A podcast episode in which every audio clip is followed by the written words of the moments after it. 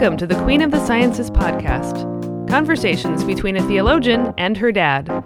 I'm your host, Sarah Henlicky Wilson. And I am Paul R. Henlicky. Today on the show, we are continuing a logical sequence following from Jefferson and Lincoln by taking up the topic of St. Paul's epistle to Philemon, one of the shortest books in the New Testament, and an epistle from Paul personally to one other person, though other people are discussed and somewhat indirectly addressed in it. But the real reason, of course, we're taking this up is because it concerns a slave of Philemon's, Onesimus, who has come into Paul's care, and now Paul is sending back to Philemon. So thinking of Lincoln's observation in the second inaugural that both sides in the American Civil War were reading the same Bible and praying to the same God and yet coming to very different conclusions, we thought it would be good to look at one of the key important texts in the history of Christian interpretation of slavery, whether it is legitimate at all, and if so, how, and if not, the urgency in ending it, if it can be okay for non-Christians to do it and Christians to tolerate that but not do it themselves, and so forth and so on. Well, Sarah, that corresponds to a very interesting little commentary by the Finnish theologian Risto Saarinen that I read in preparation for this today, and he observes that in the history of exegesis of Philemon, there is both what he calls a conservative tendency to read the epistle as supporting the existing social order, remain in the state in which you were called, kind of reading of Philemon. And there's also what he calls an emancipatory reading. And what's interesting is he juxtaposes these two readings of Philemon and shows, in a way, their equal plausibility, and then I think makes a real advance when he says, why not both? Why not both being true? And then probing a little deeper dialectic than a simple for or against the legality of slavery.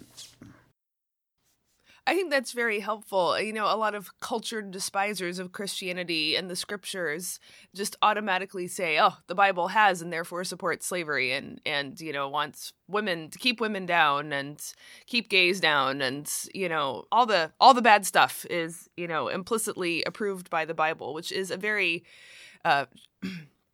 frustratingly inaccurate reading, not only of the scripture, but of the entire history of the interpretation of scripture ever since.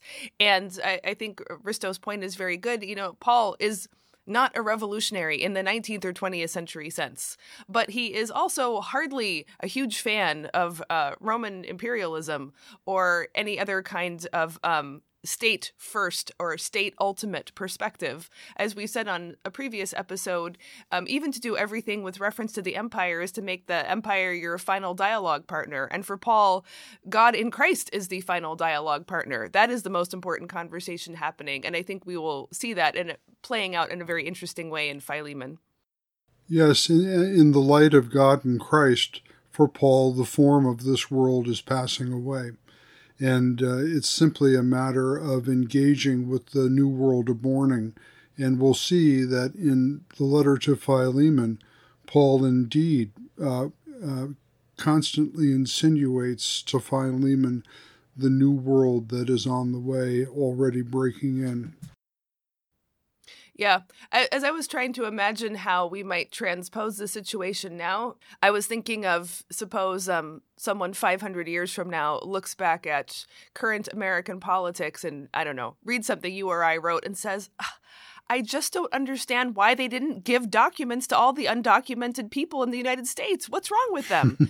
Why didn't they just make them citizens? You know, and we'd be like, we can't give them documents. We can't make them citizens. We might want to, you know, to this, that set of people, or maybe not to those others. But regardless of what we want about it, it's not like you or I personally have the power to make that happen. And I think that's an important, we should talk now about the historical context of Roman slavery, which, you know, slavery is slavery, but there are some differences from American slavery. And one of them is that it's not like manumitting a slave just automatically solved that person's problems or made their life better. Far from it. Absolutely. A freed slave is suddenly a person without family, without connections, without a job, without a home. What is a freed slave to do? Now, there were communities of freedmen in urban settings throughout the Roman Empire, but they were on the very margins of society. In many ways, their physical existence was not any better.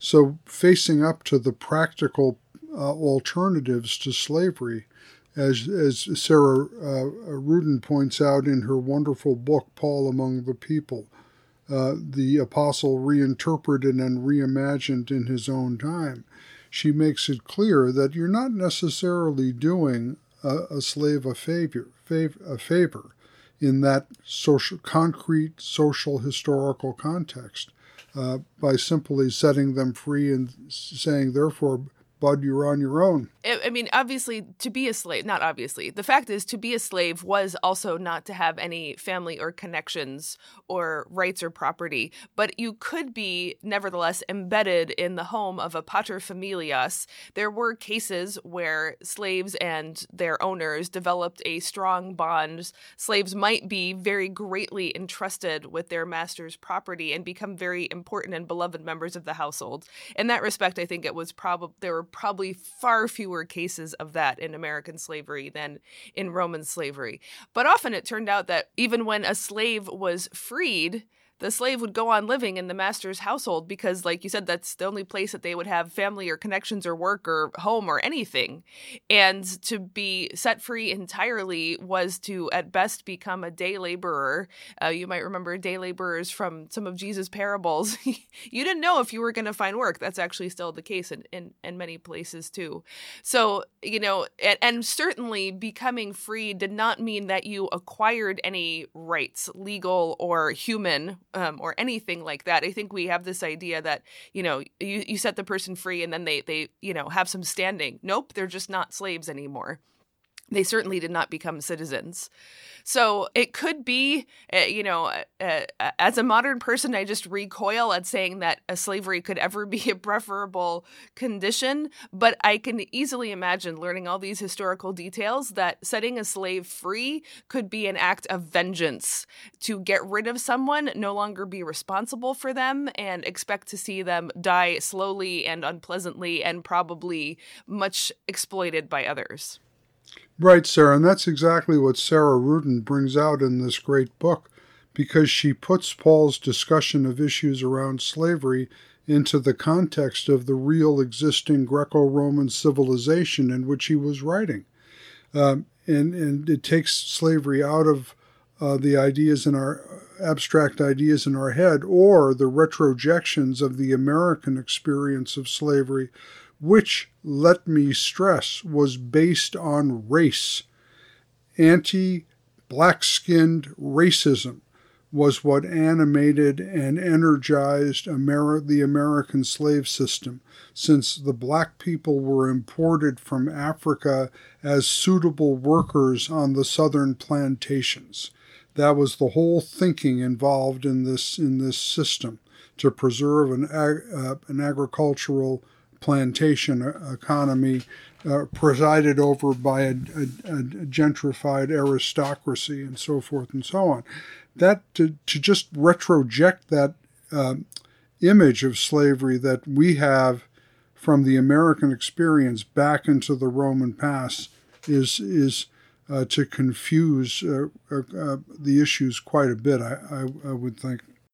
Yeah, actually, most Roman slaves were either prisoners of war. So there could be some ethnic, probably racial is not the right word to use at that time. That wasn't a category as such.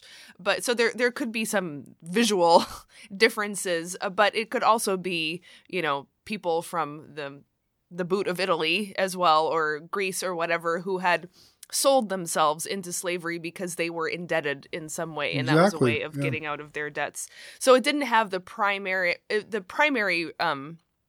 quality of it was not oriented towards race or skin color or ethnicity, though that was a certain thing. We should also mention here, too, that Paul is bringing to bear some of the Jewish history of talking about slavery in the Old Testament. And of course, you know, the core story for the Jewish faith is the Exodus from slavery in Egypt. Nevertheless, you find in Levitical and Deuteronomic law certain regulations regarding slaves. So there is some version of slavery that goes on and is tolerated by Old Testament law. For all that, two particularly important differences between Hebrew slave law and Roman slave law is that the enslavement of a Hebrew who is enslaved by another Hebrew is still called a brother, and there are very clear guidelines about decent treatment of them.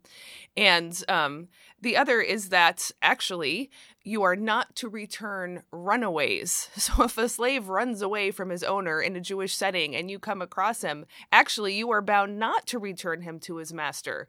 And returning and severely punishing runaway slaves are two cornerstones of both Roman and American slave systems. The whole system depended on keeping the slaves in such terror of the consequences of running away that it would never happen. And for the Roman environment, a runaway was truly the scum of the earth. Maybe only a crucified man is worse. But a runaway slave is just, you can see he's just the object of all of the displaced rage and ill treatment and failure to discipline oneself. The slave had to be virtuous and abstemious with no rights to their own body or labor and expected to be restrained in appetites, while the owner could be as self-indulgent as he wanted. And if ever the slave bucked against that or ran away, he just came in for all the return of that repressed or the return of that unrepressed, as the case may be. Yeah, and that also kind of indicates the predicament that Paul, the author of the letter to Philemon, is in. He is actually harboring a runaway slave. He's Maybe.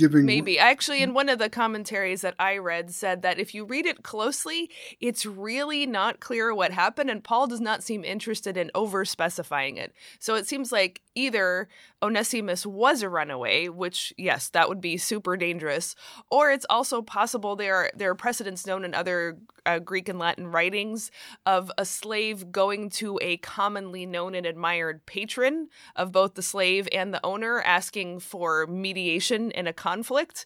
And there is, towards the end of the letter, the very subtle suggestion that if maybe Onesimus took some property or money with him, Paul's the one who's going to cover it. It doesn't actually say that he did. It's just, if he did, I will cover it. So, but that's probably avoiding committing to paper what exactly Onesimus did is probably part of Paul's explicit strategy. Well, you know, the way Saarinen deals with that question is because he's definitely sides with the interpretation of Onesimus as a runaway who for some reason has fled and turned to Paul for succor. But Paul writes Philemon in the ambiguous way that you've described, because the letter he is carrying back to Philemon, authored by Paul, is his safe passage letter. And if he is stopped and interrogated by the authorities and discovered to be a runaway slave, he can produce Paul's letter to explain that he's being sent back to his master. And so Paul is ambiguous not to incriminate either Philemon or himself vis-a-vis the real existing law of the empire. Okay. Yeah, I mean, that seems to me like a plausible reading, too. It does seem to be part of Paul's rhetorical strategy not to say too much. Right. And, you know, he even says that at the very end of the letter, doesn't he? He says something like, I'm sure you will do even more than I have suggested. Yeah.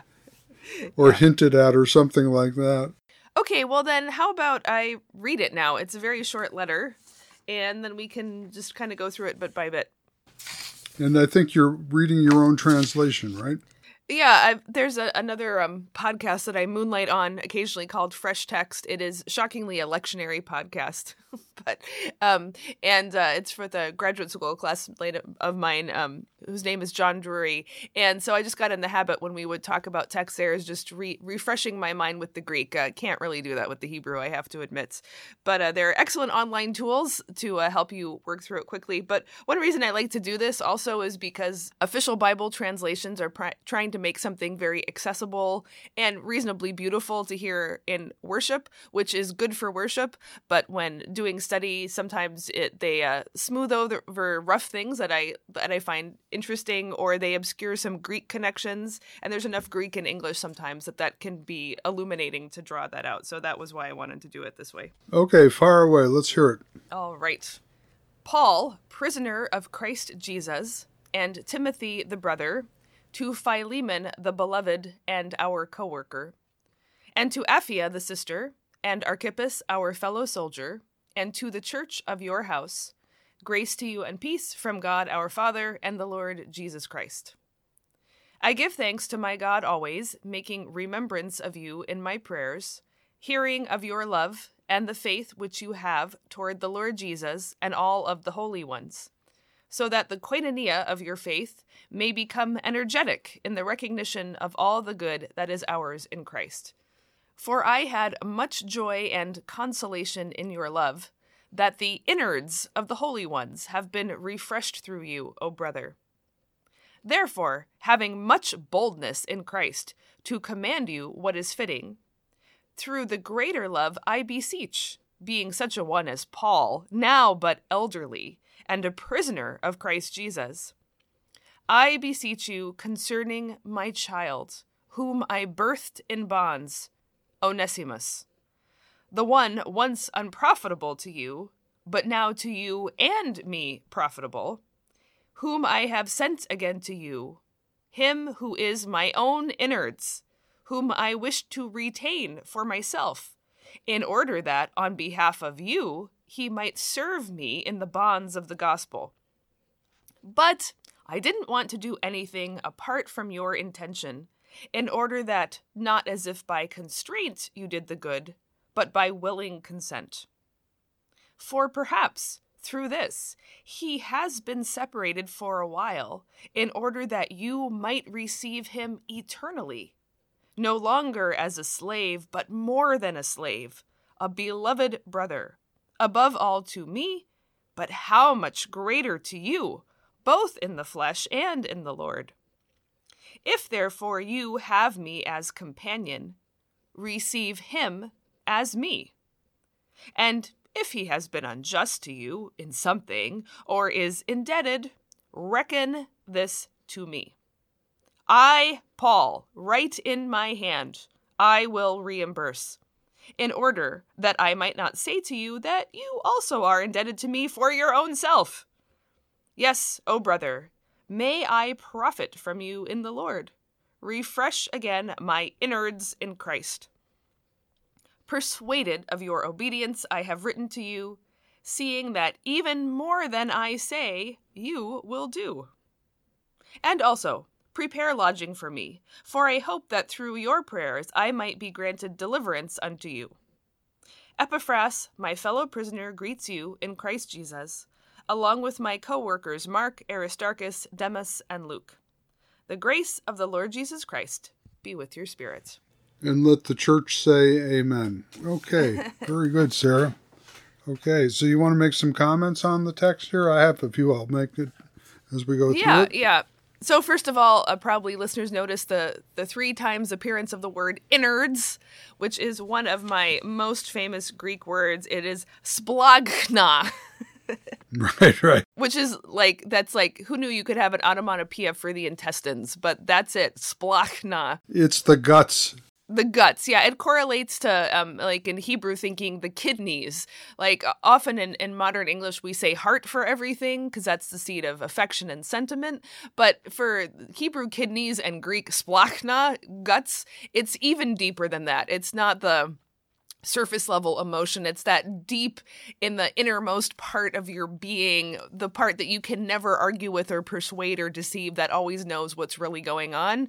That's your splachna. And so right. Paul's use of this, he does use cardia, heart, sometimes, but I think this is showing like how deep and important this issue is for him and for others. Yes. So and he's saying that his heart is now Onesimus, and he has a fellowship of the guts with Onesimus, and he has a fellowship of guts, prospectively, with Philemon, too. So there's a kind of an emotional transaction going on here, there, at least that he's insinuating through the writing of the letter this way. Yeah, and again, I the impression I get is it's not emotion, again, in the superficial sense of I love Philemon. He's such a great guy. But, like that deep bond. And Paul uses this amazing language to speak of birthing in bonds Onesimus. So Paul does like to use childbirth language, both of, the creation groaning and labor pains, but also of his ministry of the gospel. He speaks of himself as father, but also as mother. And it seems that Onesimus was not actually a believer in Jesus before he fled to Paul, and it was while he was with Paul that he himself became a believer. So in a way, that's why he calls Onesimus his child, his teknon. That's the Greek word that he gave birth to. In chains, right, yeah, verse 10, whom I birthed in bonds or in chains. And that's an interesting vocab choice too, isn't it? Paul often refers to himself as doulos, Christo, slave of Christ. But in this letter, he refers to himself several times as Desmus, isn't that right? Desmus? Yeah. Desmus of Christ, a prisoner of Christ, in the bonds of Christ, yeah. Yes, he carefully avoids calling himself a slave of Christ here, which one can only infer is a strategic choice not to create unnecessary confusion. Another couple things that I liked, the word like beloved in the first line is agapeto, so it's from the word agape that comes up several times.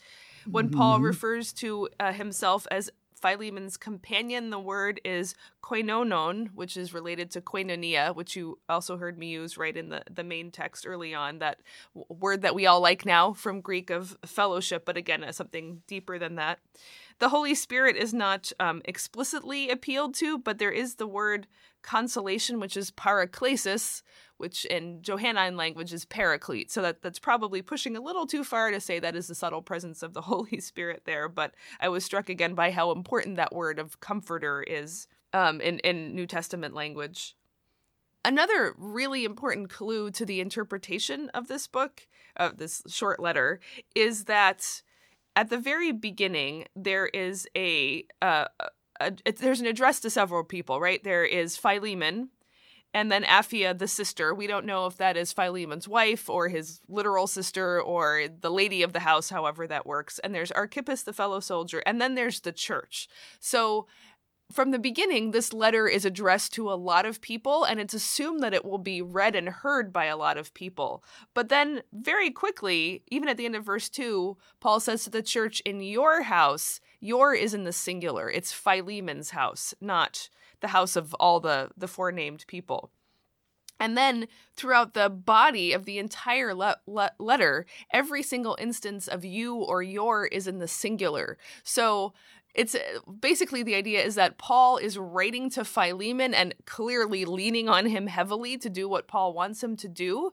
And Philemon alone is responsible. He is the Roman pater familias. He has the final say and power in this household. But Paul is saying all these things to him within earshot of Affia and Archippus and the entire church that meets in their house. Right. And then at the very end, at verse 22... Paul says, when he says, prepare lodging for me, because I hope that through your prayers, suddenly your is plural, I might be granted deliverance. And that is charis thesomai. So the granting of deliverance has the word charis or grace embedded inside of it.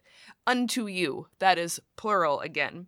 So the prayers and the reappearance of Paul among them is a plural thing again.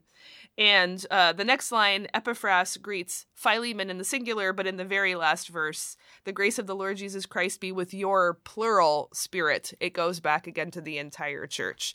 So it's kind of like Paul is subjecting Philemon to this very cheerful and kind and a little bit tricky rhetorical dressing down, but in the presence of a whole lot of other people who he has power over, but obviously also wants to continue to impress. It is masterful, I have to say. Well, and it's also substantive, though, because he's taking the existing social location of Philemon as patron of the church and paterfamilias and slave master, he's taking that concrete position of social authority that Philemon possesses, and he's inserting it into a brand new set of relationships with God the Father and the Lord Jesus Christ and the company of the church that has been entrusted to his care, and he's mentioning that in this respect Philemon is his co-worker. Right? The beloved and our co-worker. The first verse mentions Philemon as a co-worker. So the gospel does not abolish in an instant the existing social relationships, least of all of Philemon's, but it puts these existing social relationships into the context of God's new world, which is a mourning. Yeah, that's so good. And there's another subtle twist to this effect, which is that Onesimus's name means useful. And this was a very common sort of name to give to slaves, these kind of degrading, like, yeah, you're useful, you're profitable. Paul makes the joke about profitable and unprofitable and how Onesimus is becoming profitable.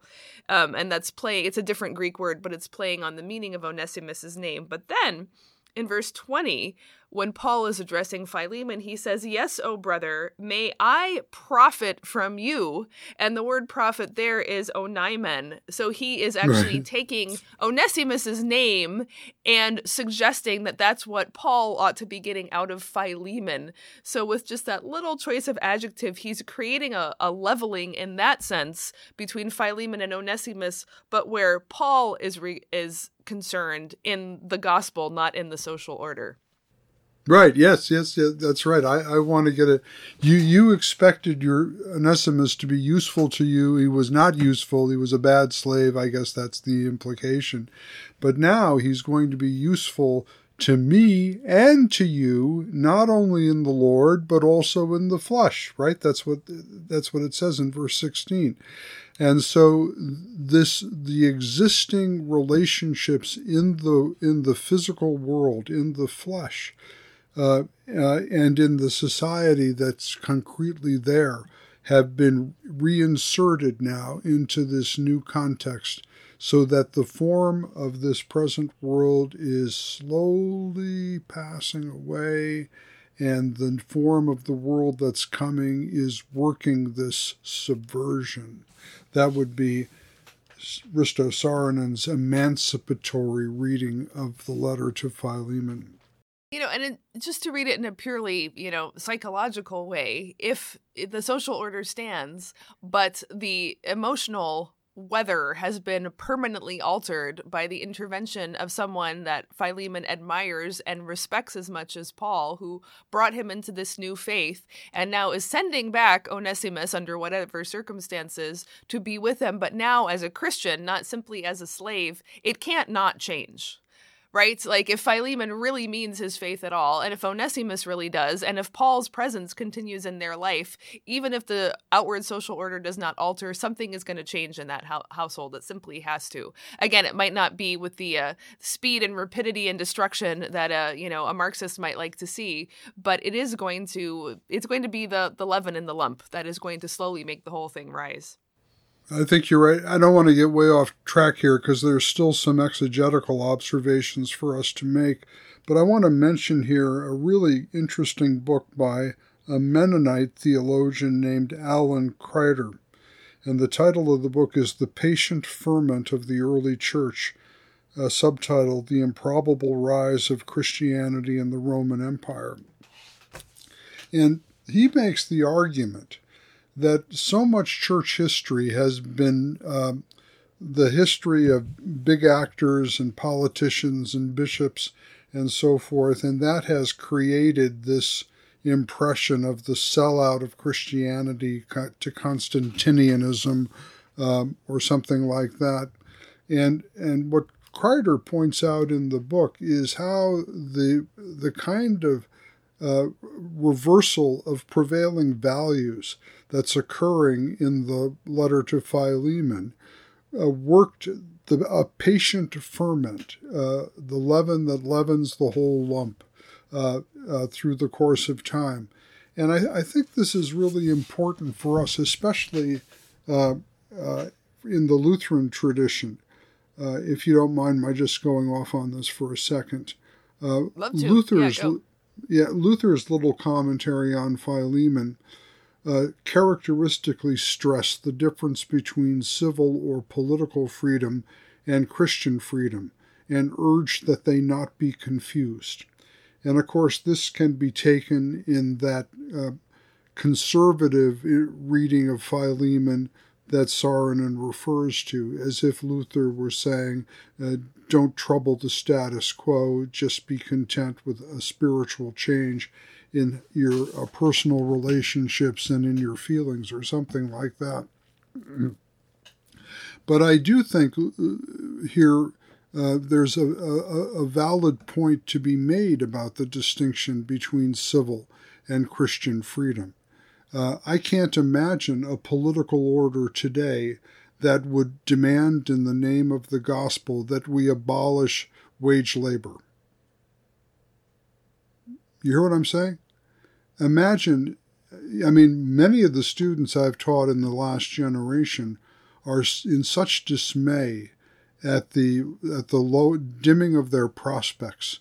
And, we have what we're calling in the United States the Great Resignation, as people are saying, I'm just not working at these junk jobs that destroy my soul anymore for wages that just keep me deeper and deeper in debt into an economy of bread and circuses, which I find personally and spiritually degrading. I'm not going to be a wage slave. That's kind of the defiant cry of an angry young generation that we hear today. And you could imagine, couldn't you, that if you're really Christians, you would demand now, I'm not going to be patient anymore. Right now, I want the abolition of wage slavery. I want the end of labor for hire. I want everybody to have an equal income paid for by the state. Well, if you're going to really make that argument that the gospel freedom demands immediate political liberation in these material ways, I think that's what you have to say. What do you think about that? I wish that economics education was far superior than it is.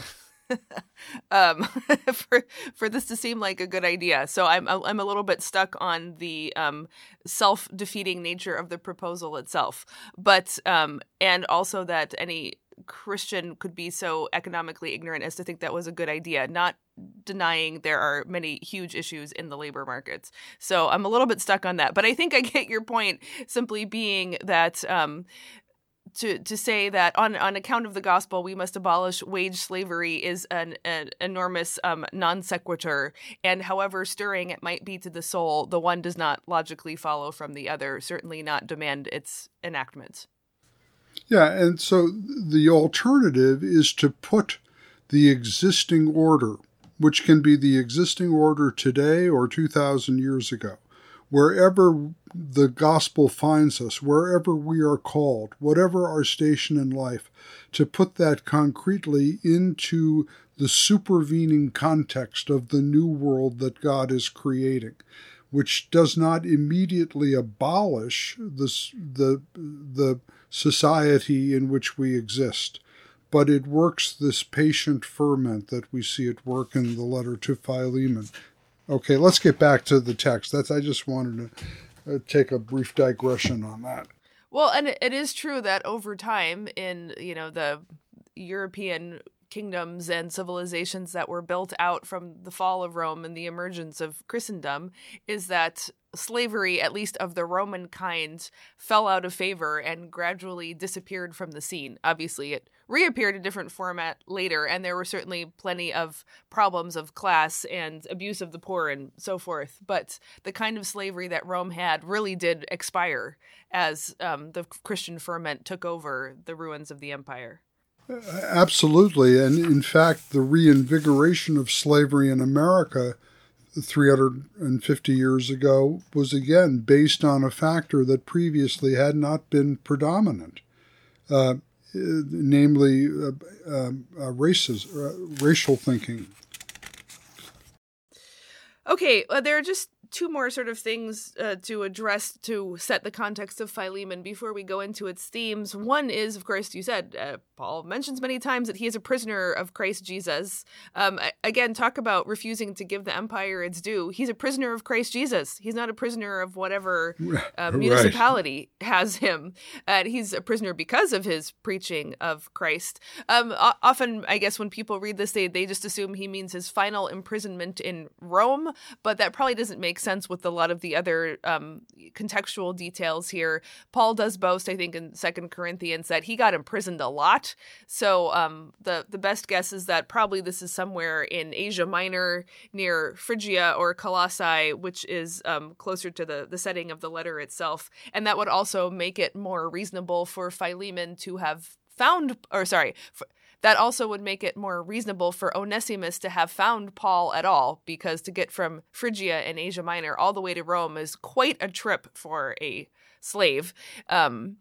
And for it to be reasonable for both Onesimus to go back to Philemon with this letter and for Paul to say, prepare me a guest room because I'm coming as soon as I can. You know, if Paul gets out of his Roman imprisonment, he's not going back to Asia Minor. He's moving onward to Spain. So probably this is earlier in Paul's career and not his final imprisonment. And he talks about a fellow prisoner, but also that there are other people who are visiting him. So again, it's not like now our, you know, federal lockdown penitentiary or whatever. There are many grades of imprisonments, and it might be something more like house arrest. It could be actually literally in chains, but there was, you know, freedom of movement for people to see him because the prisons did not provide food, for example. You know, his friends had to come and feed him and so forth. You know, there's an interesting question here about the correspondences with the letter to the Colossians, whose authorship is disputed. Every time I read Colossians, I go back and forth. Paul wrote this. No, one of Paul's disciples wrote this. You know, it's very hard for me to come down on Colossians, but there are a lot of connections between the characters mentioned in Philemon's and the characters mentioned in Colossians. And there's also now, from the letter of Ignatius of Antioch, there's a reference to an Onesimus who was the bishop in these regions.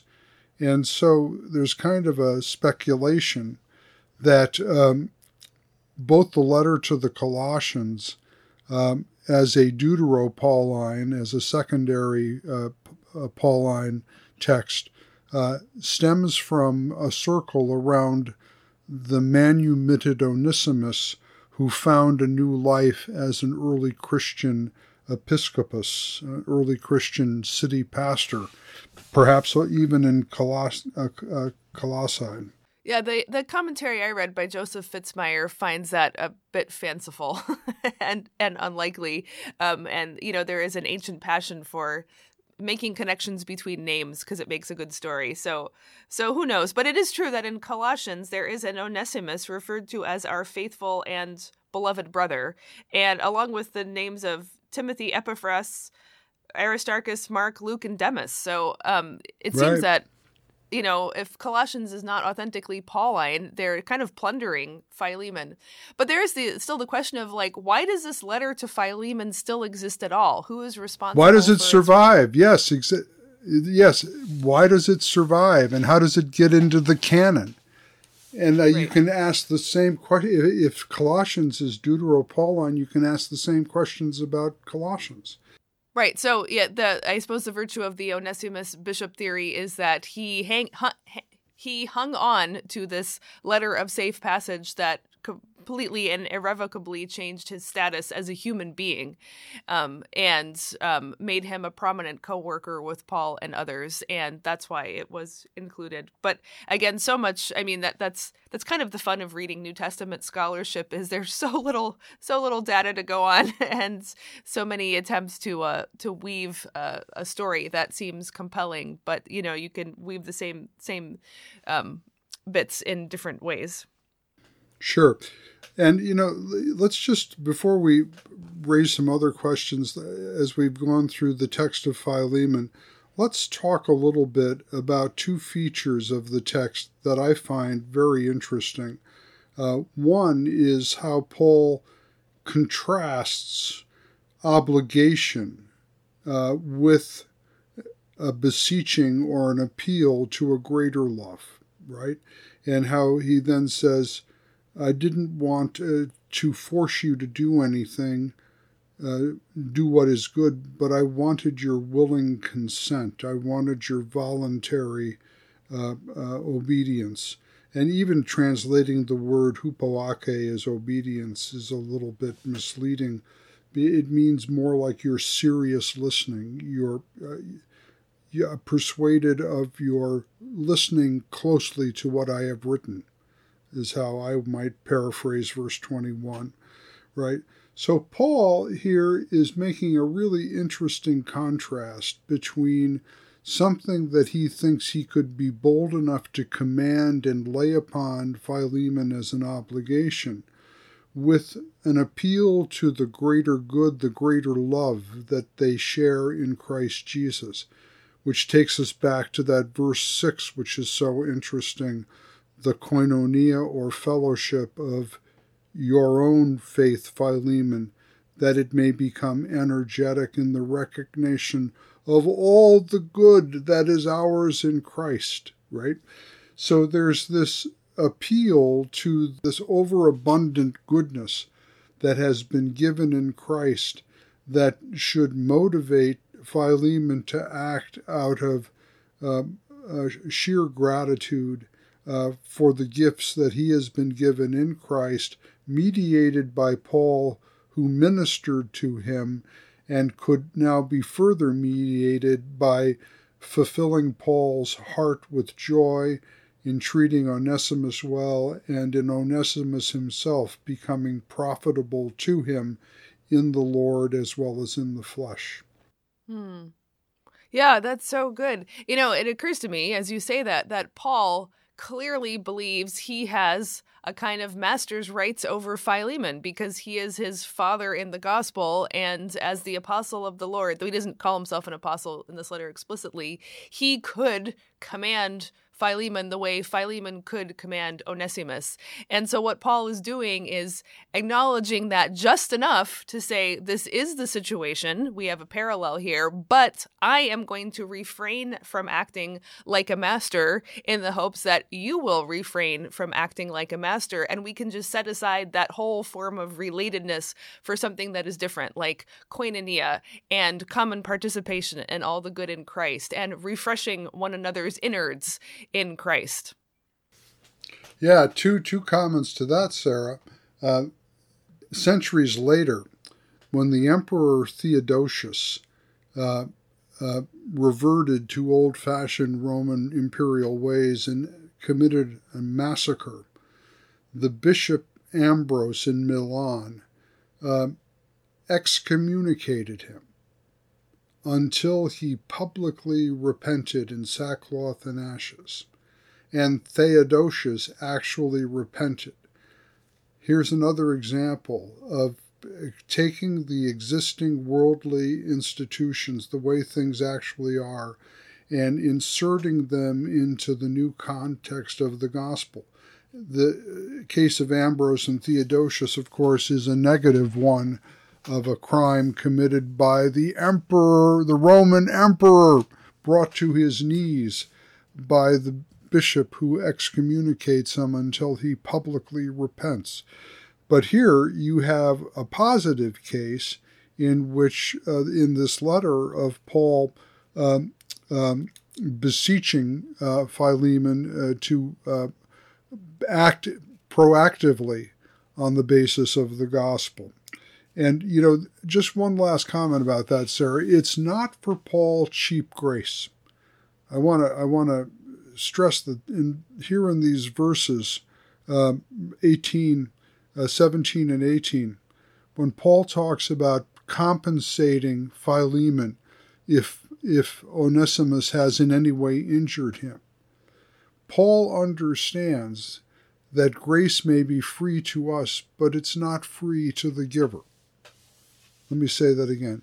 Grace may be free to us, but it's not free to the giver. It's always a self-donating act. It's always a sacrificial act. Grace is free to us because it cost God and Christ to create this supervening grace that is able to meet, match, and overcome the real injuries of real sin and injury and injustice, as Paul mentions in verse 17 and 18. That's such a good point, because free in English can have more than one connotation. One connotation could be it's free because it has no value. It's worthless. So that's why it's free. But for Paul, for grace is free because of God's character, but not because it's valueless, but because it's of such immense and surpassing value, there is no price that could be paid for it on the creaturely side anyway. It has to be purely that self-donation of God. Right.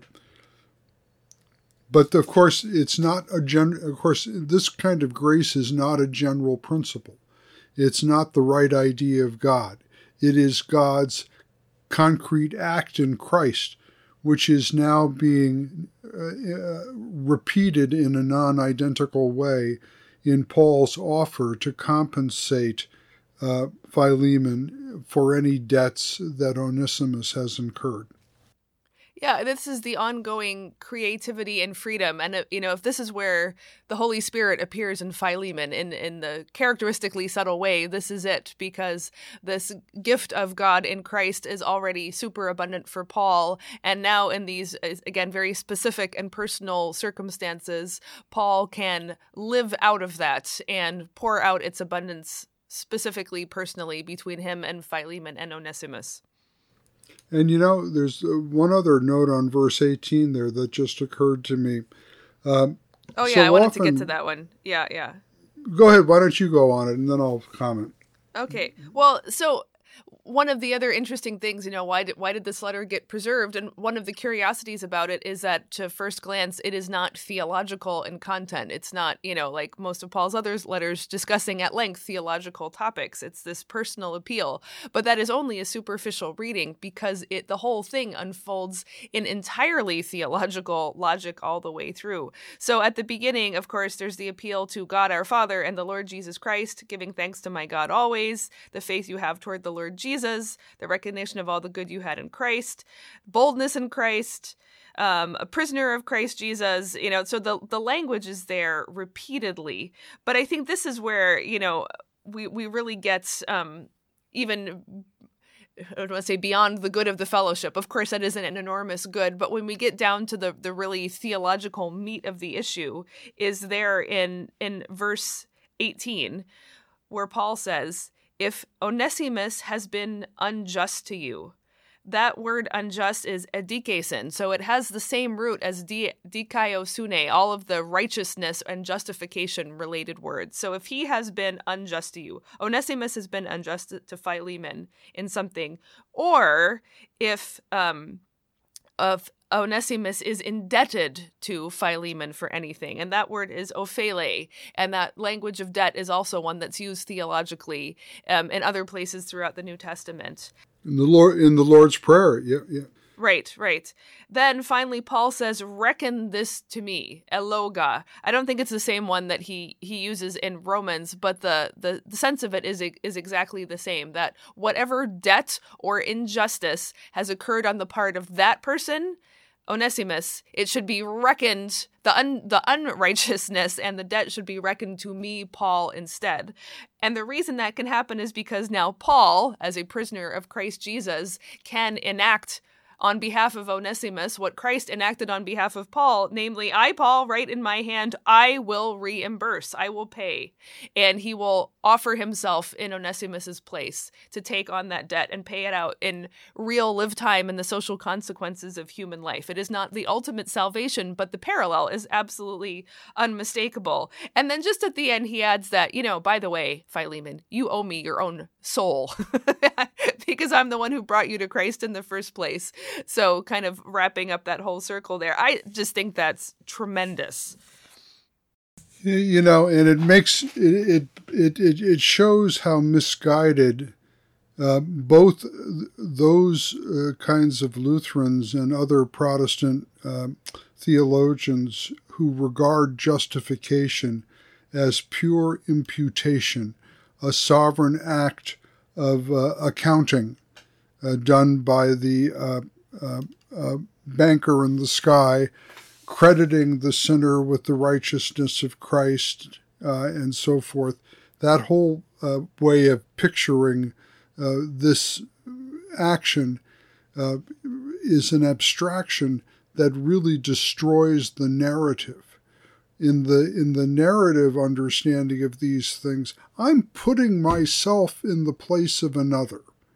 And I'm saying, reckon to me the fault of the other, and I will really bear it on behalf of the other so that the other may go free.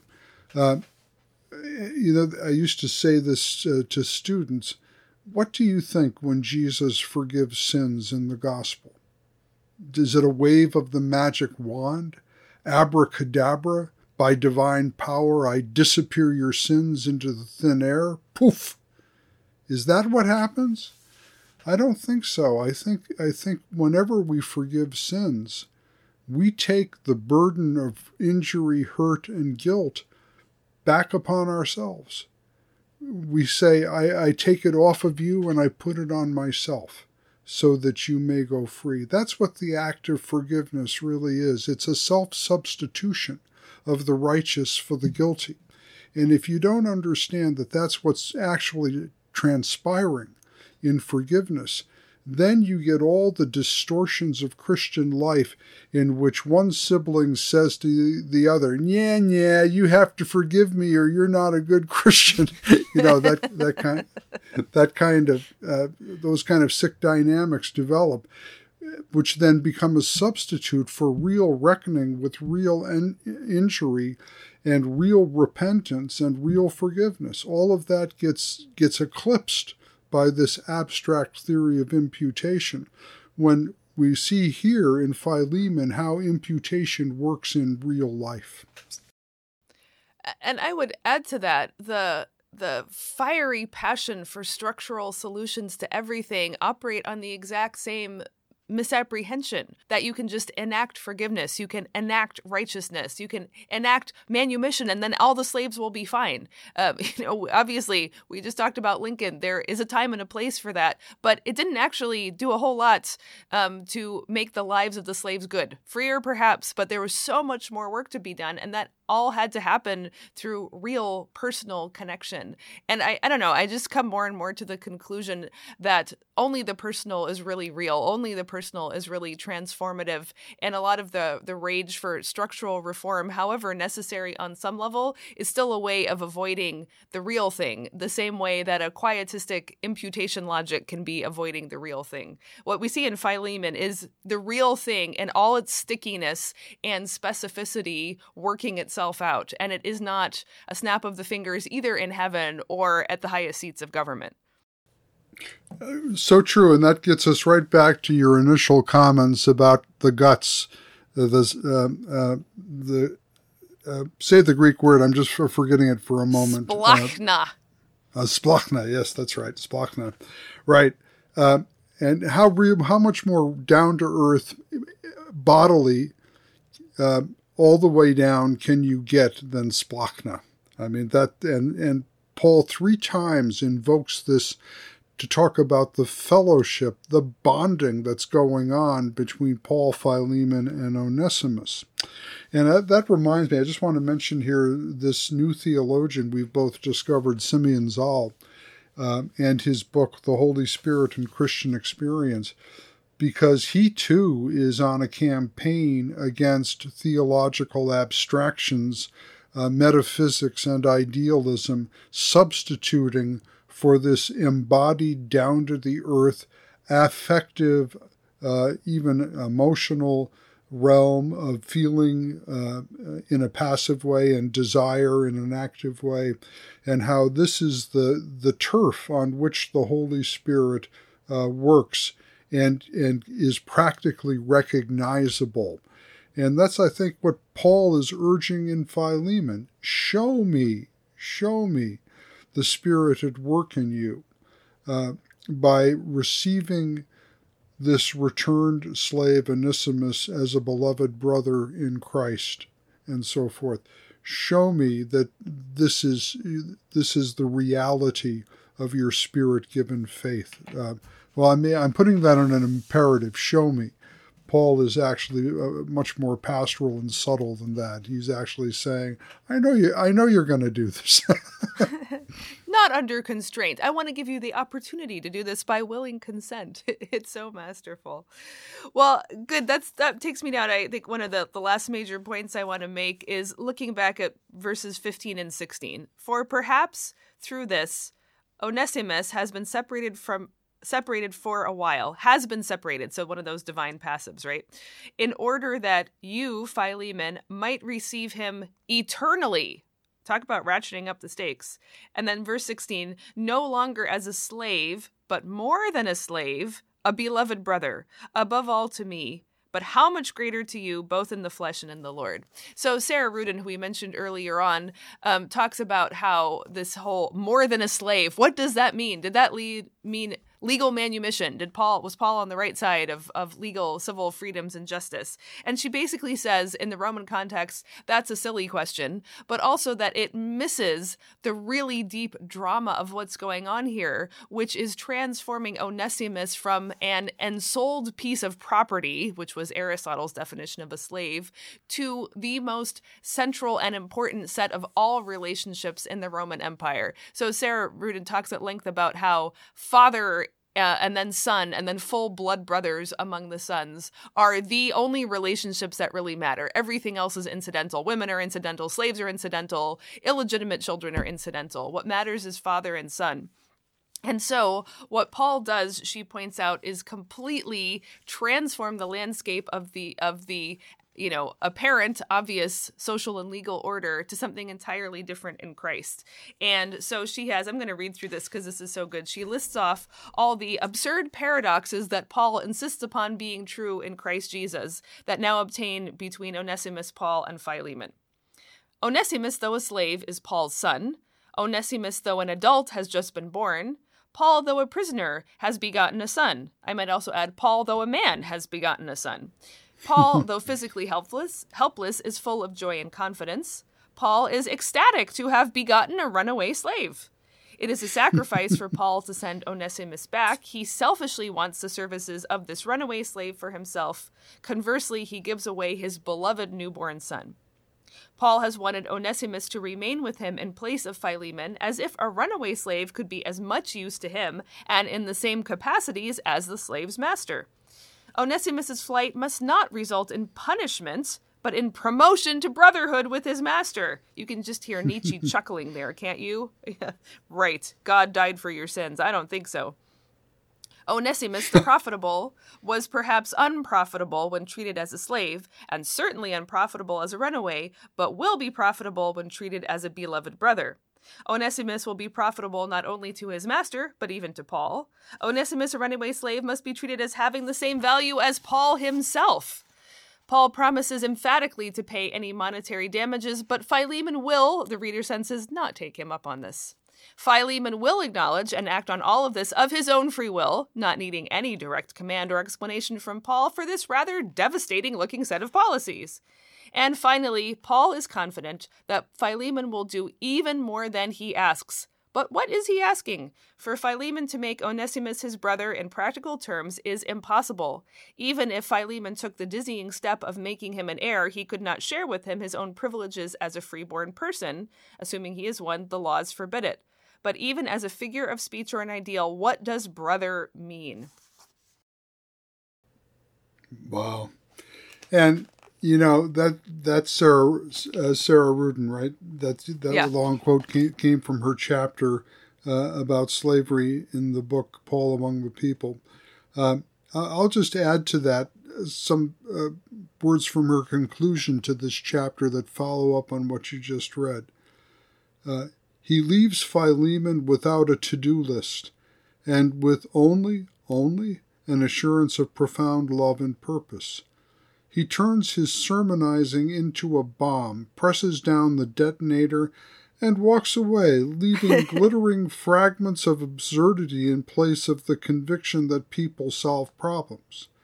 This could be called a cop-out, pie in the sky. But in the most practical terms, Paul was justified. The early Christian church, without staging any actual campaign against slavery, in the course of the centuries weakened it until it all but disappeared from Europe.